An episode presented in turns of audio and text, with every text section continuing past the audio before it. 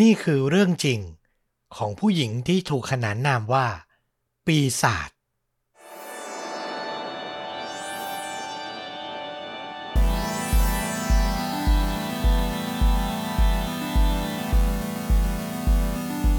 สวัสดีครับ สวัสดีครับ ค่าจริงยิ่งกว่าหนังพอดแคสต์จากช่องชวนดูดะอยู่กับต้อมครับ แล้วก็ฟลุกครับ กับเรื่องราวเหตุการณ์ฆาตกรรม พร้อมกันแนะนำภาพยนตร์ที่มีเนื้อหาใกล้เคียงกับเรื่องจริง ที่เรากำลังจะถ่ายทอดนะครับ วันนี้เรียกว่าน่าจะเป็นควันหลงนิดนึง จากเทศกาลวันเด็กที่เพิ่งผ่านมาอ๋อ ก็ต้องบอกว่าไม่กี่วันนะ เอาจริงๆ เราว่ายังอยู่ในบรรยากาศที่พูดถึงได้อยู่ แต่ถึงอย่างนั้นก็ตาม ก็ไม่เหมาะกับการที่เด็กจะมารับฟังแม้แต่น้อยนะครับอื้อหือ ผมให้ระดับความรุนแรงไว้ที่ 4 เต็ม 5 ก่อนแล้วกัน ที่บอกว่าเป็นควันหลงจากวันเด็ก เพราะว่ามันเป็นเหตุการณ์น่าเศร้าที่เกิดขึ้นกับเหล่าน้องๆ เยาวชนอื้อหือแล้วมันมีความน่าสนใจมีประเด็นบางอย่าง ที่ผมต้องการสื่อ แล้วก็ต้องการให้คุณผู้ฟังร่วมวิเคราะห์ไปด้วยกันมากอันนี้พอถามได้ไหมว่าเป็นเด็กช่วงอายุสักเท่าไหร่ เพราะว่าละความรุนแรงมันสะท้อนถึงเรื่องของอายุออกมาด้วยๆ ดีเลยที่ฟลุกพูดขึ้นมาเตือนไว้ก่อนเลยว่าเป็นเหตุการณ์ที่เกิดขึ้นกับเด็กอายุยังไม่ถึง5ขวบนะครับอื้อหือผมย้ำอีกที ใครที่มีลูกน้อย แล้วก็ไม่ชอบฟังเรื่องอะไรที่มันเซนซิทีฟมากๆ เนี่ย ข้ามก่อนได้ แต่ถ้าใครคิดว่าไหวก็ค่อยๆ ไปด้วยกัน ผมเรียบเรียงมา เชื่อว่าคุณผู้ฟังก็น่าจะรู้ว่าช่องเรา ก็ไม่ได้อยากจะขายอะไรที่มันโหดร้ายขนาดนั้นอืมคือทุกอย่างมันมีเหตุมีผลของมันที่นำมาถ่ายทอดนะครับ เอาล่ะ เชื่อว่าหลากหลายเคสที่เรารับฟังกันมา ทั้งที่ฟลุกเล่าต้อมเล่า หรือไปฟังที่ช่องอื่นๆ มันจะมีเหตุสะเทือนขวัญ ที่ผู้ก่อเหตุหลาย ๆ คนจะถูกขนานนามว่า เป็นปีศาจ ภาษาอังกฤษก็คือเป็นแบบเพียวอีวิลโอ้โหทำไมมันโหดร้ายทำไมทำอะไรได้ เลวซามขนาดนั้นนะเนาะอืมหลาย ๆ ครั้งในข่าวก็จะมีการใช้คำนี้จากทั้งผู้พิพากษาอายการ นักข่าว รวมไปถึงญาติของเหยื่อผู้เสียชีวิต เคสนี้ต้องบอกว่าเป็นอีกหนึ่งเคสที่คนร้ายก็ถูกขนานนามว่าเป็นปีศาจเช่นกันครับ เป็นคนที่ความเลวร้าย ครอบงำสามัญสำนึกจนแทบจะไม่เหลือ ซึ่งมันเป็นเช่นนั้นจริงหรือไม่ ผมขออนุญาตไม่ตัดสิน ให้คุณผู้ฟังทุกคนตัดสินเอง เหตุการณ์เกิดขึ้นที่ประเทศอังกฤษในย่านสกอตส์วูดเมืองนิวคาสเซิลตั้งอยู่ทางภาคตะวันออกเฉียงเหนือของประเทศครับ ย้อนกลับไปในช่วงเย็นวันเสาร์ที่ 25 พฤษภาคม ปี 1968 บริเวณนั้นเป็นย่านที่อยู่ของชนชั้นแรงงาน เป็นแหล่งเสื่อมโทรมพูดง่าย ๆ สามารถพบเจอสิ่งผิดกฎหมายอย่างยาเสพติด และการค้าบริการทางเพศได้ทั่วไป แต่ต้องบอกว่าในช่วงปียุค 60 ความปลอดภัยสำหรับเด็กยังไม่ใช่สิ่งหลักที่ถูกให้ความสำคัญมากเท่าปัจจุบัน คือพ่อแม่และชาวบ้านต่างพากันรู้สึกว่า สามารถปล่อยเด็กออกไปเดินเล่นได้ทั่วไปเลย ปล่อยออกไปตามลำพังให้อยู่ละแวกบ้านได้ เพราะเชื่อกันว่าทุกคนต่างก็เป็นเพื่อนบ้านที่รู้จักกันหมด และในเย็นวันนั้นเด็กชายตัวน้อยครับ วัยเพียงสี่ขวบที่มีชื่อว่ามาตินบราวน์ก็ออกไปเดินเล่น ไปเล่นนอกบ้านตามปกติ วันเสาร์วันหยุดสุดสัปดาห์เนาะพ่อแม่ก็ปล่อยออกไปอย่างเต็มที่เลย วันหยุดของลูกๆ จนกระทั่งเวลาเกือบพลบค่ำมาถึง มาตินก็ยังไม่กลับมากินข้าวที่บ้านตามเวลาที่กำหนด แต่ตอนแรกพ่อแม่ก็ยังไม่กังวลอะไรมาก อย่างที่บอกคือเด็กแถวนี้รู้จักกันหมด เด็กโตก็จะคอยสอดส่องดูแลเด็กเล็ก ให้ผู้เป็นพ่อแม่มาตลอด แต่เวลามันล่วงเลยไปจนถึงมืดค่ำพระอาทิตย์ตก มาตินก็ยังกลับไม่ถึงบ้าน นั่นแหละที่พ่อแม่เริ่มมีความกังวล มีการแจ้งเจ้าหน้าที่ให้ออกตามหาตัวอย่างจ้าละวันกันเลย แต่ตามหายังไงก็ไม่เจอน้องมาติน เวลาล่วงเลยไปจนเช้าวันใหม่ อาทิตย์ที่ 26 พฤษภาคม ระหว่างที่เด็กผู้ชายสองคนกำลังแอบเข้าไปเล่นในบ้านร้างหลังหนึ่ง พวกเขาก็บังเอิญ พบร่างของเด็กชายอีกคน นอนแน่นิ่งอยู่ในนั้นอืมแต่ด้วยความที่เด็กทั้งสองอะ ยังเล็กมาก พวกเขาก็ทำอะไรไม่ถูก จนกระทั่งมีเด็กผู้หญิงที่โตกว่าอีกสองคน ผ่านเข้ามา แล้วก็มาเห็นสภาพในบ้านหลังนั้น เห็นร่างเด็กชายตัวเล็กคนนั้น นั่นแหละการแจ้งความเจ้าหน้าที่ตำรวจจึงเกิดขึ้น เมื่อเจ้าหน้าที่เข้าตรวจสอบก็ยืนยันได้ว่า ร่างในบ้านคือเด็กชายมาตินบราว์วัยสี่ขวบ ที่หายตัวไปเมื่อคืน สภาพร่างกายไม่พบร่องรอยการบาดเจ็บรุนแรง มีเพียงหยดเลือดเล็กๆ บนใบหน้า แล้วก็มีขวดยาแก้ปวด ที่ว่างเปล่าตกอยู่ข้างๆ ร่างของน้องมาติน คือมันไม่มีร่องรอยการทำร้ายร่างกายที่หนักหนาอะไร เบื้องต้น เจ้าหน้าที่ก็เลยตั้งข้อสันนิษฐานว่าอาจจะเป็นการเผลอรับประทานยาแก้ปวดเกินขนาด โอ้โห แต่เดี๋ยวก่อน เด็กอายุสี่ขวบ ยาพวกนี้มันก็มีรสขมมันไม่ใช่แบบขนมหวานที่กินได้เพลินๆอยู่แล้วนะใช่ แต่ตำรวจไม่เจอร่องรอยการทำร้ายที่มันรุนแรงไงพวกเขาก็เลยคิดไปว่า หรือเด็กจะไม่รู้เรื่องรู้ราว เผลอกินยาในขวดเข้าไป โดยไม่รู้ตัวว่าจะเป็นอันตราย ผมย้ำอีกทีว่านี่คือปี 1968 การชนสูตรร่างและตรวจสอบทางนิติวิทยาศาสตร์ยังไม่ก้าวหน้า ไม่สามารถลงลึกได้ว่าน้องกินยาไปมากน้อยแค่ไหนตั้งแต่เมื่อไหร่ ถูกบังคับหรือไม่ ไม่สามารถตรวจสอบได้ลงลึกขนาดนั้น เจ้าหน้าที่ไม่ได้เจอหลักฐานอะไรมากก็เลยพยายามสรุปเบื้องต้นไปในทิศทางนั้น เรื่องราวมันเหมือนจะจบแบบกึ่งๆเป็นปริศนา แต่ประมาณ 2-3 สัปดาห์ต่อมา ก็เกิดเหตุการณ์บางอย่างที่น่ากลัวขึ้นครับ และทำให้เคสของน้องมาติน กลับมาได้รับความสนใจอีกครั้ง คือในห้องเรียนเนอร์เซอรี่ที่น้องมาตินไปเรียนเป็นประจำอะ อายุสี่ขวบเท่านั้นเอง ยังเรียนแบบเตรียมอนุบาลอยู่เลย ห้องเรียนของน้องมาติน ถูกคนร้ายบุกเข้าไปทำลายข้าวของ ทั้งเก้าอี้และโต๊ะในห้องถูกคว้างกระจัดกระจายหักเสียหายเต็มไปหมด และที่สำคัญมีกระดาษโน้ตถูกเขียนเหมือนเป็นจดหมาย ทิ้งเอาไว้ 3-4 แผ่น แผ่นหนึ่งเขียนเป็นข้อความบอกว่า เราเป็นคนฆ่ามาตินบราวน์ และที่น่ากลัวมากคือกระดาษโน้ตทั้งหมด มันเป็นลายมือ และเป็นรูปวาดที่เหมือนเด็กอนุบาลเป็นคนวาดอะอืมฟลุกน่าจะนึกออกตัวหนังสือโตโตๆขีดเขียนไม่เป็นระเบียบไม่ได้ตามเส้นบรรทัด เหมือนเด็กอนุบาลขีดเขียน คือฟังแบบนี้ยังไงเราก็รู้สึกว่ามันมีเงื่อนงำเนาะอืมเขาใช้คำว่าเรานี่คือไอหรือวีนะวี โอ้น่ากลัวมากเลย ในชุมชนนี่คือ พูดถึงเรื่องนี้กันทุกบ้าน แต่ตำรวจเมืองนิวคาสเซิลในตอนนั้น สืบไปสืบมาไม่เจอข้อมูลที่เกี่ยวข้อง ไม่พบผู้ที่บุกเข้ามา ก็เลยสรุปเบื้องต้นอีกว่า อาจจะเป็นการเล่นตลกของเด็กวัยรุ่น อาจจะไม่ได้เกี่ยวกับเหตุการณ์ในบ้านร้างที่พบร่างของน้องมาตินแต่อย่างใด คือมันมีการสืบเสาะหาคนร้ายที่ก่อเหตุแหละ แต่มันไม่เจอใครน่าสงสัยที่บุกเข้ามาในเนอร์เซอรี่แห่งนั้น ก็เลยสรุปเบื้องต้นไปก่อนว่า 2 เหตุการณ์ไม่น่าจะเกี่ยวข้องกัน คือน่าจะเป็นเด็กมือบอลที่เห็นข่าวดังแล้วก็อยากจะเรียนแบบ อยากจะเป็นที่จดจำว่าอย่างนั้นเถอะอื้อหือแต่มาเขียนแบบนี้เนี่ยนะเป็นเราก็ต้องหาตัวเด็กคนนี้มาสอนมาบอกนะว่ามันไม่ควรเลยอะ่ะมันไม่ถูกต้องเลยทั้งด้วยประการทั้งปวงเลยนะ ใช่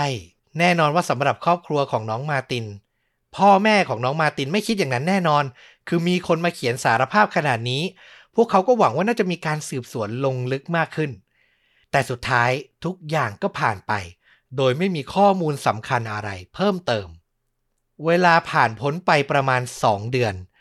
จนถึงวันที่ 31 กรกฎาคมปี 1968 น่าเศร้ามากเหตุการณ์ร้ายเกิดขึ้นอีกครั้ง เด็กชายวัยสามขวบชื่อไบรอันฮาว หายตัวไปจากละแวกบ้าน ย้ำอีกทีอย่างที่บอกในยุคนั้นเด็กสามขวบเองนะ แต่พ่อแม่ก็ปล่อยออกมาเดินเล่นนอกบ้านคนเดียวอะ่ะ เชื่อมั่นว่าชุมชนน่าจะปลอดภัย ต่อมาพี่สาวเริ่มรู้สึกว่าไบรอันหายไปนานผิดปกติก็ออกเดินตามหาน้องชาย แต่หาเท่าไหร่ก็หาไม่เจอ จนกระทั่งมีเด็กผู้หญิงสองคนที่อยู่ในละแวกบ้าน มาอาสาช่วยตามหา แล้วก็พาไปเจอร่างไร้ลมหายใจของน้องไบรอันในที่สุด ร่างของเขาถูกซ่อนอยู่ในพุ่มหญ้า หลังบล็อกอิฐใหญ่ คือไม่ได้ไกลจากที่อยู่เลย แต่คราวนี้สิ่งที่แตกต่างจากเหยื่อรายก่อนหน้าอย่างน้องมาตินก็คือ ตัวน้องไบรอันมีร่องรอยการถูกทำร้ายด้วยการบีบคออืมแล้วยังมีการใช้กันไกรตัดกรีดไปบริเวณต้นขา และอวัยวะเพศอีกด้วยอื้อหือรุนแรงมากๆ ที่สำคัญมันมีร่องรอยการใช้ใบมีดเนี่ย กรีดบนร่างของน้องไบรอันเป็นตัวอักษรตัว M เหมือนเป็นสัญลักษณ์เป็นอักษรย่อ เป็นชื่อของคนที่ก่อเหตุ คือครั้งนี้ตำรวจจะมาสรุปว่าเป็นอุบัติเหตุก็คงไม่ได้อีกต่อไปแล้ว ในช่วงเวลานั้นเด็กเล็กสองคนถูกพรากชีวิตไปในเวลาใกล้เคียงกัน แน่นอนว่าสังคมก็กดดันให้ตำรวจต้องลงมือสืบสวน แบบจริงจังครั้งใหญ่ ครอบครัวของน้องมาตินเหยื่อคนแรกก็ออกมาพูดเลยว่า เคสของน้องมาตินก็ไม่น่าใช่อุบัติเหตุ อย่างที่ตำรวจสรุปไว้แน่ๆ และต่อมาพอผลการชนสูตรศพน้องไบอันอย่างละเอียดออกมา น้องไบอันเหยื่อรายที่สองนะครับ ตำรวจเนี่ยช็อกเลยเมื่อแพทย์ผู้ชนสูตรยืนยันว่า พอดูจากร่องรอยการบีบคอ มันเป็นรอยช้ำแต่มันไม่ได้เป็นรอยกดที่รุนแรงมาก ยืนยันได้อย่างหนึ่งว่า ผู้ก่อเหตุไม่น่าใช่ผู้ใหญ่ แต่น่าจะเป็นเด็กด้วยกันนี่แหละอื้อหือคือก่อนหน้านี้ตำรวจเขาสันนิษฐานไว้ว่าคนร้าย น่าจะเป็นชายวัยกลางคน คือหาไปในแนวนั้น แต่สิ่งที่ตำรวจเชื่อทั้งหมด มันผิดหมดเลยครับ สิ่งต่อมาที่ตำรวจทำก็คือ การออกสอบปากคำเด็กๆ ในย่านสกอตวูดเพื่อหาเด็กผู้ต้องสงสัย มีรายละเอียดบอกว่าเจ้าหน้าที่ตำรวจ สอบปากคำเด็กมากถึง 1,200 คนอื้อหือรอบบริเวณ แล้วสุดท้ายพวกเขาก็สรุปได้ว่า มีเด็กสองคน ที่น่าสงสัยมากที่สุด ฟลุกกับคุณผู้ฟังจำได้ไหม เคสแรกน้องมาติน ผมเล่าว่ามีเด็กผู้ชายสองคนไปพบร่าง อ่าใช่ แต่พวกเขายังเล็กมากจนไม่กล้าทำอะไร ต่อมามีเด็กผู้หญิงสองคนมาสมทบ และก็ไปแจ้งเจ้าหน้าที่ ส่วนเคสที่สองน้องไบรอัน ระหว่างที่พี่สาวตามหาตัวอยู่ ก็มีเด็กผู้หญิงสองคน มาช่วยตามหา จนพบร่างน้องไบรอันในที่สุด อืม จะบอกว่าเด็กผู้หญิงสองคนจากสองเหตุการณ์นั้น เป็นเด็กคนเดียวกัน เธอทั้งคู่มีชื่อว่าแมรี่เบลวัย 11 และนอร์มาเบลวัย 13 นามสกุลเหมือนกันแต่ไม่ได้เป็นญาติกันนะครับ เป็นเพื่อนร่วมชั้นเรียนกันเฉยๆ แมรี่เบลกับนอร์มาเบลทีนี้เจ้าหน้าที่ก็ ทำการควบคุมตัวทั้งสองคนมาสอบปากคำแล้วก็สอบถามพยานแวดล้อมเพิ่มเติม แล้วทุกอย่างก็ยิ่งกระจ่างชัด พ่อแม่ของน้องมาตินเหยื่อรายแรก เล่าว่าหลังการเสียชีวิตของน้องมาตินไม่กี่วัน อยู่ดีๆ วันหนึ่งแมรี่เบลก็มาเคาะประตูบ้าน แล้วก็บอกกับผู้เป็นแม่ว่าขอเจอน้องมาตินหน่อย แม่ของมาตินก็ตกใจมากๆ คือมาตินเสียชีวิตไปแล้ว แล้วแมรี่เบลก็เป็นหนึ่งในเด็กที่พบร่าง แต่อยู่ดีๆ มาเคาะประตูบอกขอเจอน้องมาร์ตินหน่อย อืม แปลก แม่ของน้องมาร์ตินก็เลยบอกไปว่า มาร์ตินเสียชีวิตไปแล้วนะ หนูก็เป็นคนที่ไปแจ้งเจ้าหน้าที่เองไม่ใช่เหรอ แต่สิ่งที่แมรี่ตอบกลับมามันเป็นข้อความที่ชวนหน้าขนลุกมาก คือเธอบอกว่า หนูรู้แล้วค่ะ แต่คำว่าขอมาเจอเนี่ย คือหนูอะ อยากจะดูศพของมาร์ตินได้ไหมอื้อหือเจอแบบนี้เข้าไปพ่อแม่ของมาร์ตินก็ตกใจมาก คือปิดประตูใส่หน้าเด็กหญิงแมรี่ไปเลย ช็อกไปเลย ไม่คิดว่าจะมีเด็กมาพูดอะไรแบบนี้ นอกจากนี้จากการสอบถามเพื่อนๆ ร่วมชั้นของแมรี่ต่างก็พูดเป็นเสียงเดียวกันว่า เธอกับนอร์มาพูดตลอดเวลา เล่าตลอดเวลาด้วยความภาคภูมิใจ ว่าเป็นคนก่อเหตุทำร้ายมาตินด้วยตัวเอง คือพูดในชั้นเรียนเลย แต่ด้วยความที่แมรี่อะเป็นเด็กที่ชอบพูดโกหกอยู่แล้ว ชอบโม้ชอบพูดจาไปเรื่อย ก็เลยไม่มีเพื่อนคนไหนสนใจเชื่อตั้งแต่แรก แล้วยิ่งต่อมาเด็กหญิงสองคนถูกเจ้าหน้าที่ตำรวจสอบปากคำเค้นหนักๆเข้า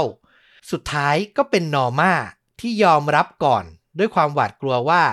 ตัวเองอะอยู่ในเหตุการณ์ทั้งสองเหตุการณ์ คือทั้งกับมาตินกับไบอัน แต่นอร์มายืนยันว่า ผู้กระทำผิดทั้งหมดคือแมรี่ไม่ใช่ตัวเธอแต่อย่างใด ส่วนฝั่งแมรี่พอตำรวจไปบอกว่าเนี่ยนอร์มาสารภาพแล้วนะ แมรี่ก็ออกมาพูดเหมือนกันว่า เธออยู่ในเหตุการณ์ แต่คนที่ก่อเหตุคือนอร์มาอืมต่างโทษกันไปมาว่าอย่างนั้นเถอะตำรวจก็พยายามสืบลึก ลงรายละเอียดเพิ่มเติม พ่อแม่ของนอร์มาออกมายืนยันให้ปากคำเลยว่า ลูกของพวกเขาอะ ไม่มีทางเป็นผู้นำเป็นผู้ก่อเหตุได้ เพราะว่านอร์มามีปัญหาด้านพัฒนาการ เธอเรียนรู้ช้าพูดช้า แล้วเหมือนเป็นลูกไล่เป็นคนใต้ปกครองของแมรี่มากกว่า อย่างที่บอกคืออายุห่างกัน 2 ปี นอร์มา13 แมรี่ 11 แต่เรียนชั้นเดียวกันนะ เพราะนอร์มาเนี่ยพัฒนาการช้า นอกจากนี้หลักฐานอีกอย่างที่เหมือนจะชี้นำไปทางที่ว่าแมรี่น่าจะเป็นผู้ก่อเหตุก็คือ อักษรย่อที่เราเล่าไปอืมว่ามันมีการสลักตัว M ไว้ที่ร่างของเหยื่อรายที่2อย่างน้องไบรอัน แพทย์ผู้ชนสูตรอะบอกเลยนะว่า ตอนแรกมันถูกสลักเป็นตัว N ก่อน N เนี่ยก็น่าจะเป็นตัวย่อว่า norma ใช่ไหมอืมแต่พอผ่านไป1ชั่วโมงโดยประมาณ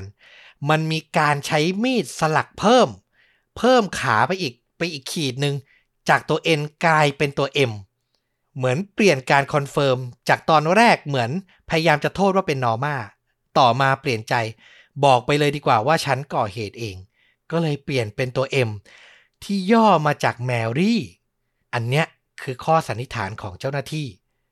และยิ่งสืบค้นประวัติแมรี่มากขึ้นไปอีก เด็กในย่านนั้นก็ต่างพูดเป็นเสียงเดียวกันว่าแมรี่เป็นเด็กที่ชอบเล่นรัดคอเด็กคนอื่นๆ ภาษาอังกฤษใช้คำว่าโชก C H O K E แต่ถ้ามีคนมาเห็นว่าแมรี่เล่นอย่างนั้นกับเด็กที่ตัวเล็กกว่า แล้วตะโกนบอกว่าแมรี่หยุด เธอก็จะหยุดนะ แต่อย่างไรก็ตามพฤติกรรมเหล่านั้นนะมันก็น่าหวาดกลัวอยู่ดี อย่างไรก็ตามทั้งหมดที่เราเล่ามามันก็เป็นแค่คำบอกเล่าและหลักฐานแวดล้อม จุดสำคัญ จุดตายที่ตำรวจสรุปว่าแมรี่เป็นคนร้ายเลยคือ พอแมรี่ถูกสอบปากคำหนักๆเข้า เธอแต่งเรื่องบอกกับเจ้าหน้าที่ว่าในวันเกิดเหตุอะเธอเห็นเด็กผู้ชายคนหนึ่งแอบทำร้ายไบรอันแล้วก็เดินถือกันไกรหักๆ อันหนึงอะวิ่งหนีไป จุดสำคัญในคำบอกเล่านี้คือเจ้าหน้าที่ไม่เคยเปิดเผย ต่อสาธารณชนเลยว่า น้องไบรอัน มีร่องรอยการถูกทำร้ายด้วยกันไกลอืมมันเป็นข้อมูลความลับไม่เคยเปิดเผยมาก่อน คือถ้าจะรู้ได้ก็ต้องมีส่วนเกี่ยวข้องกับเหตุการณ์นี้แน่ๆ นี่แมรี่มาพูดเป็นตู่เป็นตาว่ามีเด็กทำร้ายแล้วก็ถือกันไกลวิ่งหนี น่าสงสัยมากๆ แล้วอีกจุดหนึ่งที่สำคัญคือแมรี่อะให้ชื่อเด็กผู้ชายคนนั้นเลย แต่พอไปตรวจสอบจริง ๆ ปรากฏว่าเด็กผู้ชาย อยู่ที่สนามบินในวันเกิดเหตุ มีพยานรู้เห็นยืนยันได้หลายคน คือไม่ได้อยู่ใกล้สถานที่ที่พบร่างน้องไบรอันแม้แต่น้อย สุดท้ายข้อมูลที่แมรี่กุขึ้นมาเนี่ย มันก็กลับมามัดตัวเธอเอง คือในที่สุดแมรี่ก็ดิ้นไม่หลุด การพิจารณาคดีในศาลก็ใช้เวลาไม่นานก็ตัดสินออกมาว่า แมรี่เบลมีความผิดในข้อหาฆาตกรรม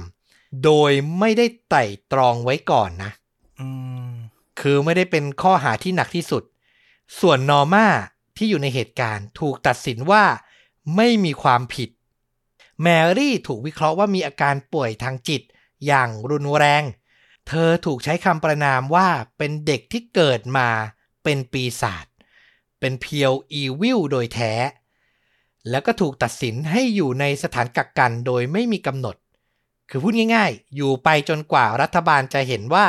เธอปลอดภัยแล้วไม่เป็นภัยอันตรายต่อคนในสังคมแล้วนั่นแหละ เธอถึงจะได้รับการปล่อยตัวอืมเรื่องราวของแมรี่เบลได้รับความสนใจลดลงไป หลังจากการตัดสินนะนะ จนเวลาผ่านไป 11 ปี ถึงปี 1980 ก็มีกระแสข่าวออกมาว่าเเธอถูกปล่อยตัวออกมาแล้ว ในตอนนั้นเธอมีอายุได้ 23 ปี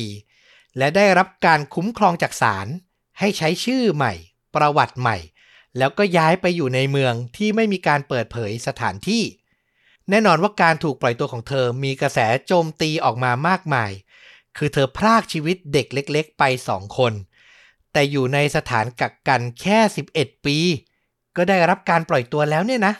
ปฏิเสธไม่ได้ว่าในมุมหนึ่งมันก็ดูไม่เป็นธรรมสำหรับครอบครัวของเหยื่อ แล้วมันก็เป็นโอกาสอันดีที่ทำให้เหล่าสื่อมวลชนอาศัย ประเด็นร้อนแรงนี้เพื่อขายข่าว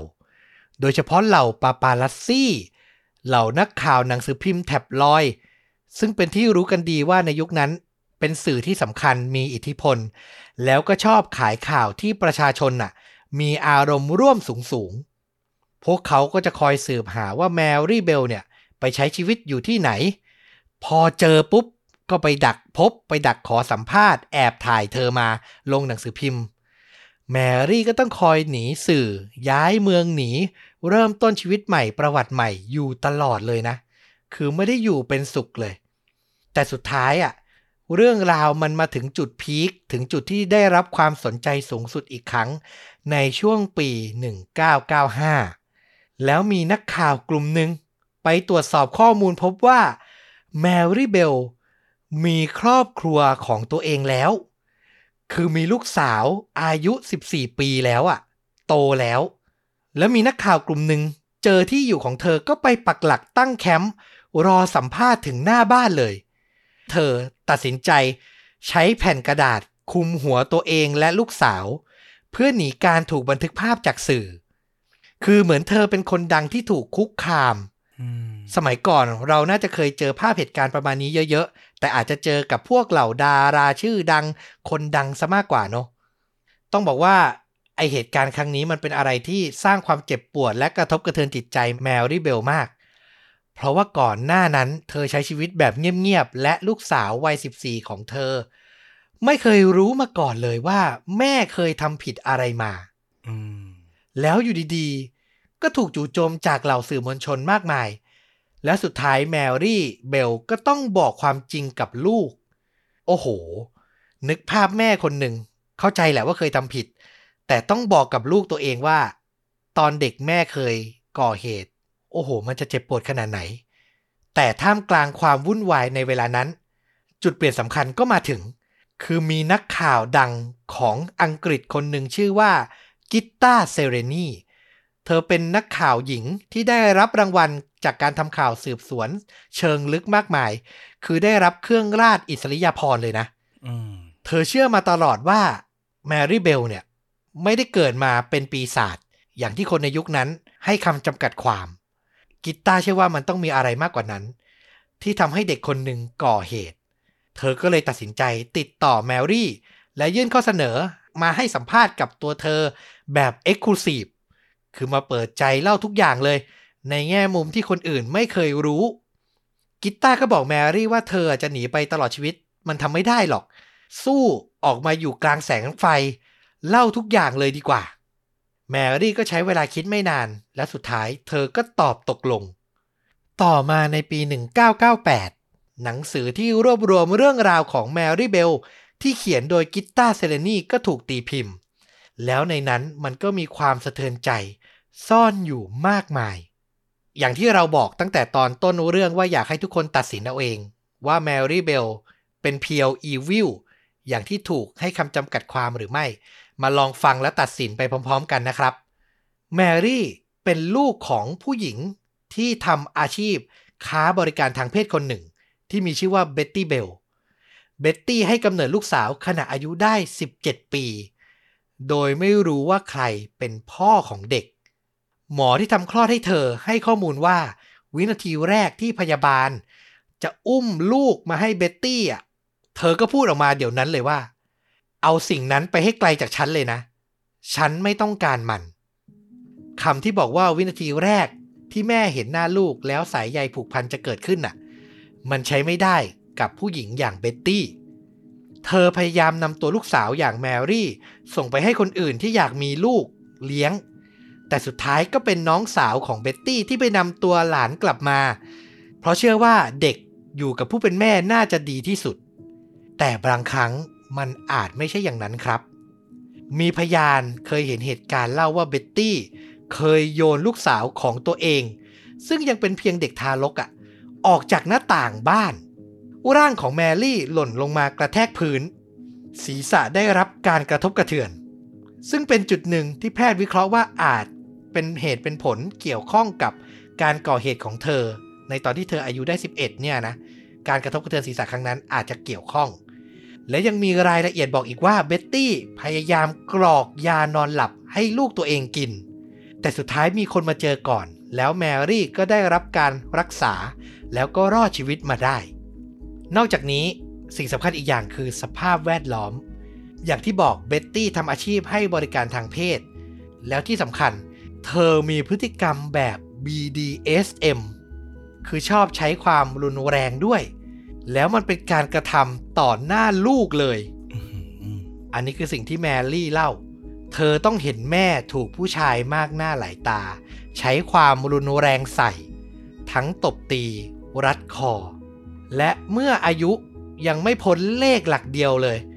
เธอก็ถูกแม่บังคับให้ค้าประเวณีแล้วครับ อื้อหือ ทั้งหมดอะมันหลอมรวมให้พฤติกรรมของแมรี่ ผิดปกติ อย่างที่บอกคือเธอก็จะเติบโตมาเป็นเด็กผู้หญิงที่แปลกๆ ชอบใช้ความรุนแรง เล่นแรง รัดคอเด็กคนอื่น แล้วสุดท้ายมันก็บานปลาย กลายเป็นการก่อเหตุร้าย ที่อันตรายถึงแก่ชีวิตในที่สุด แต่ต้องบอกว่าความเลวร้ายในชีวิตของแมรี่ไม่ได้หยุดเพียงเท่านั้น หลังถูกตัดสินโทษแล้วก็ต้องถูกกักกันตัวในสถานพินิจสำหรับเยาวชน ช่วงแรกที่เธออายุ 11-12 เนี่ย แม่ของเธออย่างเบ็ตตี้ก็ไปเยี่ยมเธอในสถานกักกันสม่ำเสมอเลย ตอนแรกแมรี่ก็ดีใจ คิดว่าในที่สุด แม่ก็คงเข้าใจ คงคิดได้และและอยากดูแลเธอเหมือนที่แม่คนอื่นทำสักทีแมรี่ก็วาดรูปแล้วก็เขียนจดหมายให้แม่สม่ำเสมอเลย คือสองแม่ลูกก็เหมือนจะสร้างสารสัมพันธ์กัน แต่สุดท้ายต่อมาแมรี่ได้รู้ว่า ที่เบ็ตตี้แม่ของเธอมาเยี่ยมบ่อยๆ เพราะเธอต้องการเอาจดหมายและรูปวาดทั้งหมดของแมรี่ ไปขายต่อให้นักข่าวอื้อหือคือเรื่องราวของตัวแมรี่มันขายได้ นักข่าวแท็บลอยด์ก็นำไปพาดหัวว่าเนี่ย คือจดหมายจากฆาตกรเด็กปีศาจโอ้โห คือ เหมือนเธอมารู้ในภายหลังว่าสุดท้ายแล้ว เธอก็อยู่ตัวคนเดียวอะไม่ได้มีใครรักเธอจริง นอกจากนี้ในสถานกักกันยุคนั้น มันแทบไม่มีเด็กผู้หญิงอยู่เลย สถานกักกันแรกที่แมรี่ใช้ชีวิตอยู่อะต้องอยู่กับเด็กผู้ชายมากกว่า 20 คน แล้วเธอก็ยืนยันว่าตัวเองอะถูกล่วงละเมิดจากทั้งเจ้าหน้าที่และเด็กที่ถูกกักกันไว้ สุดท้ายพอทางรัฐบาลรู้เรื่อง ถึงส่งตัวเธอย้ายไปยังสถานที่กักกันอื่น ที่สามารถดูแลเธอได้ใกล้ชิดขึ้น แต่มันก็ไม่ทันแล้ว คือเธอถูกล่วงละเมิดซ้ำไปอีก สิ่งที่ผ่านมาทั้งหมดในชีวิตมันเลวร้ายมากๆ และในหนังสือของกิตตาก็พยายามบอกว่าเด็กหญิงคนนี้ ไม่ใช่ปีศาจโดยกำเนิด มีบทสัมภาษณ์จากสามีที่ใช้ชีวิตอยู่กับแมรี่ เขาก็ยืนยันนะว่าเธอคือเหยื่อ ที่ได้รับการทำร้ายตั้งแต่วินาทีแรกที่ลืมตาดูโลก แล้วไม่มีใครใส่ใจจะช่วยเหลือเธอเลย กิตตามอบสัญญาให้แมรี่ว่าจะแบ่งส่วนแบ่งรายได้ของหนังสือให้กับเธอ เพื่อให้เธอใช้ในการเริ่มต้นชีวิตใหม่ พอหนังสือตีพิมพ์ ประเด็นนี้ก็เป็นดราม่าในสังคมมากๆ ผู้คนก็วิพากษ์วิจารณ์ว่า แมรี่จะได้รับผลประโยชน์จะได้เงิน จากอาชญากรรมที่เธอก่อเนี่ยนะ มันใช่เหรอ เรื่องมันใหญ่ถึงขนาดนายกอังกฤษในยุคนั้นอย่างโทนี่แบลร์ต้องออกแถลงการณ์เลยนะว่าจะพยายามหากฎหมายทุกข้อมาใช้เพื่อไม่ให้แมรี่เนี่ย ได้ส่วนแบ่งจากหนังสือเล่มนี้แม้แต่เพนนีเดียวอืมคือคิดว่ามันไม่เหมาะไม่ควรที่ควรจะได้รับ แต่สุดท้ายมันก็ไม่มีกฎหมายข้อไหนที่จะทำอะไรได้ แมรี่ก็ได้รับส่วนแบ่งจากเรื่องราวของตัวเองที่เขียนโดยกิตตาร์เนี่ย แล้วเธอก็ขอให้ศาลออกหมายความคุ้มครองให้เธออีกครั้ง เพื่อให้เธอเปลี่ยนชื่อเปลี่ยนที่อยู่ แล้วก็เริ่มต้นชีวิตใหม่ ความเคลื่อนไหวสุดท้ายที่สาธารณชนรู้ก็คือตอนที่แมรี่เบลอายุได้ 51 ปี เธอยื่นเรื่องต่อศาลให้คุ้มครองลูกแล้วก็หลานของเธอ ตลอดชีวิตเลย คือขอร้องเลยว่าไม่ให้มีการเปิดเผยชื่อ เปิดเผยนามสกุลของลูกสาวและหลานของเธออย่างเด็ดขาด ซึ่งศาลก็ตอบตกลง และนั่นก็ทำให้สุดท้าย เธอใช้ชีวิตในบ้านปลายได้อย่างสงบสุข ปัจจุบันเธอก็ยังคงมีชีวิตอยู่ ถ้าไปเ e ิร์ช Google ก็จะมีคนถามมากมายว่า เอ๊ะ ปัจจุบันนี้แมรี่เบลอยู่ที่ไหนนะ ใช้ชีวิตอย่างไร คือความสงสัยก็ไม่มีวันสิ้นสุดสำหรับมนุษย์อะเนาะอืมแต่เชื่อว่าเธอก็คงไม่อยากจะออกมาสู่แสงไฟออกมาได้รับความสนใจอีกแล้ว ก็ใช้ชีวิตเป็นคุณยายในบ้านปลายต่อไป และนี่แหละคือเรื่องราวของเพียวอีวิลเด็กปีศาจที่เคยได้รับการขนานนามคนหนึ่งในยุค 1960 ของอังกฤษนะครับ ผมไม่ได้จะพยายามมาเรียกร้องความยุติธรรมให้เธอ ไม่ได้จะบอกว่าสิ่งที่เธอทำ เข้าใจได้หรือถูกต้อง การก่อเหตุเช่นนั้น มันเลวร้ายอะ่ะ แต่จะบอกว่าเธอเป็นปีศาจผมว่ามันก็ไม่ใช่ เพราะทุกสิ่งทุกอย่างมีที่มามาก ๆเลย หดหูนะ ในหลาย ๆ เรื่องราวที่มันเกิดขึ้น ในแง่หนึ่งผมรู้สึกว่าแมรี่เบลเองก็เป็นเหยื่อของยุคสมัย ที่สังคมและผู้ใหญ่ยังไม่มีความเข้าใจและความพร้อม ที่จะช่วยเหลือเด็กคนหนึ่ง แมรี่เบลถูกกระทำจากผู้ใหญ่ด้วยความรุนแรง ตั้งแต่ตอนที่เธอเพิ่งจะรู้จักเรียนรู้เรื่องราวต่างๆ รอบตัว สิ่งเหล่านี้มันหล่อหลอมให้เธอ แสดงพฤติกรรมเหล่านี้ ออกมาในเชิงที่จะทำร้ายทำลายผู้อื่นที่อ่อนแอกว่า มันอาจจะเป็นการต่อต้านของเธอในวัย 11 ปี แต่ที่เรารู้สึกว่าเธอเป็นเหยื่อของยุคสมัยและ เหยื่อของผู้ใหญ่ในช่วงเวลานั้นที่ยังไม่มีความเข้าใจคือ เธอไม่ได้พบกับผู้ใหญ่ที่ดีเลยสักคนในชีวิตอะถ้ามีผู้ใหญ่คนนั้นอะที่มาช่วยสอนช่วยบอกเธอได้ว่า สิ่งที่เธอเผชิญมามันไม่ถูกต้อง และเธอคือเหยื่อที่ได้รับผลกระทบ ชี้ให้เห็นว่าโลกที่แท้จริงโลกที่มันสวยงามจริงๆมันควรจะเป็นยังไง เธออาจจะเลือกเส้นทางที่มันดีมากกว่านี้ หรือเข้าใจในพฤติกรรมต่างๆ ที่เธอเป็นมากกว่านี้ เราก็รู้สึกกันนะว่าเออ มันมีทั้งเพื่อนบ้าน ผู้ปกครองทั้งหลาย หรือแม้แต่ที่โรงเรียนก็มีคุณครูทำไมหลายต่อหลายปีที่เธอเผชิญมา มันไม่มีผู้ใหญ่ดีๆเลยแล้ว เลยสักคนเหรอนำซ้ำในตอนที่เธอตกระกรรมลำบากต้องรับกรรมในสิ่งที่เธอทำซึ่งเราเห็นด้วยนะว่ามันต้องทำแต่เราก็คิดว่า ด้วยความที่เป็นเด็กก่อ ความผิดเนี่ยนอกจากเรื่องของการลงโทษแล้วว่ามันต้องมีเรื่องของการฟื้นฟู มันต้องมีนักสังคมสงเคราะห์เข้าไปดูแล แต่ในยุคนั้นเท่าที่ฟังก็เหมือนมันจะยังไม่ได้ให้ความสำคัญในเรื่องพวกนี้เท่าไหร่ แล้วยังเปิดโอกาสให้ผู้ใหญ่ที่ได้ชื่อว่าควรจะเป็นผู้ที่ปกป้องเธอ มาฉกชิง มาเหมือนอีแรงที่มาฉกเนื้อเธอเอาไปเพื่อเป็นอาหารป้อนตัวเองอีกอะ ช่วยผลประโยชน์จากเธอ ไม่สิ้นสุดอะเราว่ามันน่าสงสารมากๆเลยกับ ไม่ใช่แค่เด็กคนหนึ่งอะมันกับมนุษย์คนหนึ่งเลยนะเราเชื่อว่าอย่างน้อยที่สุดตอนที่เธอโตขึ้นมาแล้วรับรู้เรื่องราวต่างๆ ที่มันเกิดขึ้น เธอน่าจะเลือกเส้นทางชีวิตของเธอเองได้อย่างถูกต้องและเราก็เห็นด้วยที่มันมีบทบัญญัติในเรื่องของการให้โอกาสในตัวตนใหม่อะนะในเคสเนี้ย เราก็เห็นด้วยแล้วว่า เออ เธอควรได้รับโอกาสครั้งที่สองจริง ๆ และถ้าเธอเป็นคนใหม่แล้วจริง ๆอะก็อย่าไปตามหรือหรือฟื้นอดีตอะไรของเธอเลย เพราะว่าช่วงเวลาที่ผ่านมาเธอก็รับกรรมในตามบทบัญญัติของกฎหมายในช่วงเวลานั้นไปเรียบร้อยแล้วฟลุกก็สรุปได้ชัดเจนตรงใจเรา ขอฝากไว้อีกนิดนึง คือก่อนหน้านี้ผมเล่าเคสเกี่ยวกับเด็กที่เป็นคนร้ายเนี่ย อยู่สองสามครั้งและ แล้วเคยใช้คำหนึ่งว่าเด็กเป็นผ้าขาว แล้วก็มีคุณผู้ฟังหลายคนมาดีเบต อันนี้ไม่ได้จะดราม่าใด ๆ อันนี้ถกเถียงแลกเปลี่ยนกัน หลาย ๆ คนก็บอกว่า เขาไม่เชื่อว่าเด็กเป็นผ้าขาว คือมนุษย์เกิดมาก็มีความเลวร้ายในตัวเอง อยู่แล้ว จะบอกว่าเป็นผ้าขาวที่จะขีดเขียนตามใจผู้ใหญ่ยังไงก็ได้ อาจจะไม่ตรง แล้วต่อมาผมมีโอกาสได้ไปอ่านบทความแต่จำไม่ได้แล้วว่าจากที่ไหน ผมว่าผมมีนิยามที่ตรงกว่าคำว่าเด็กเป็นผ้าขาวแล้ว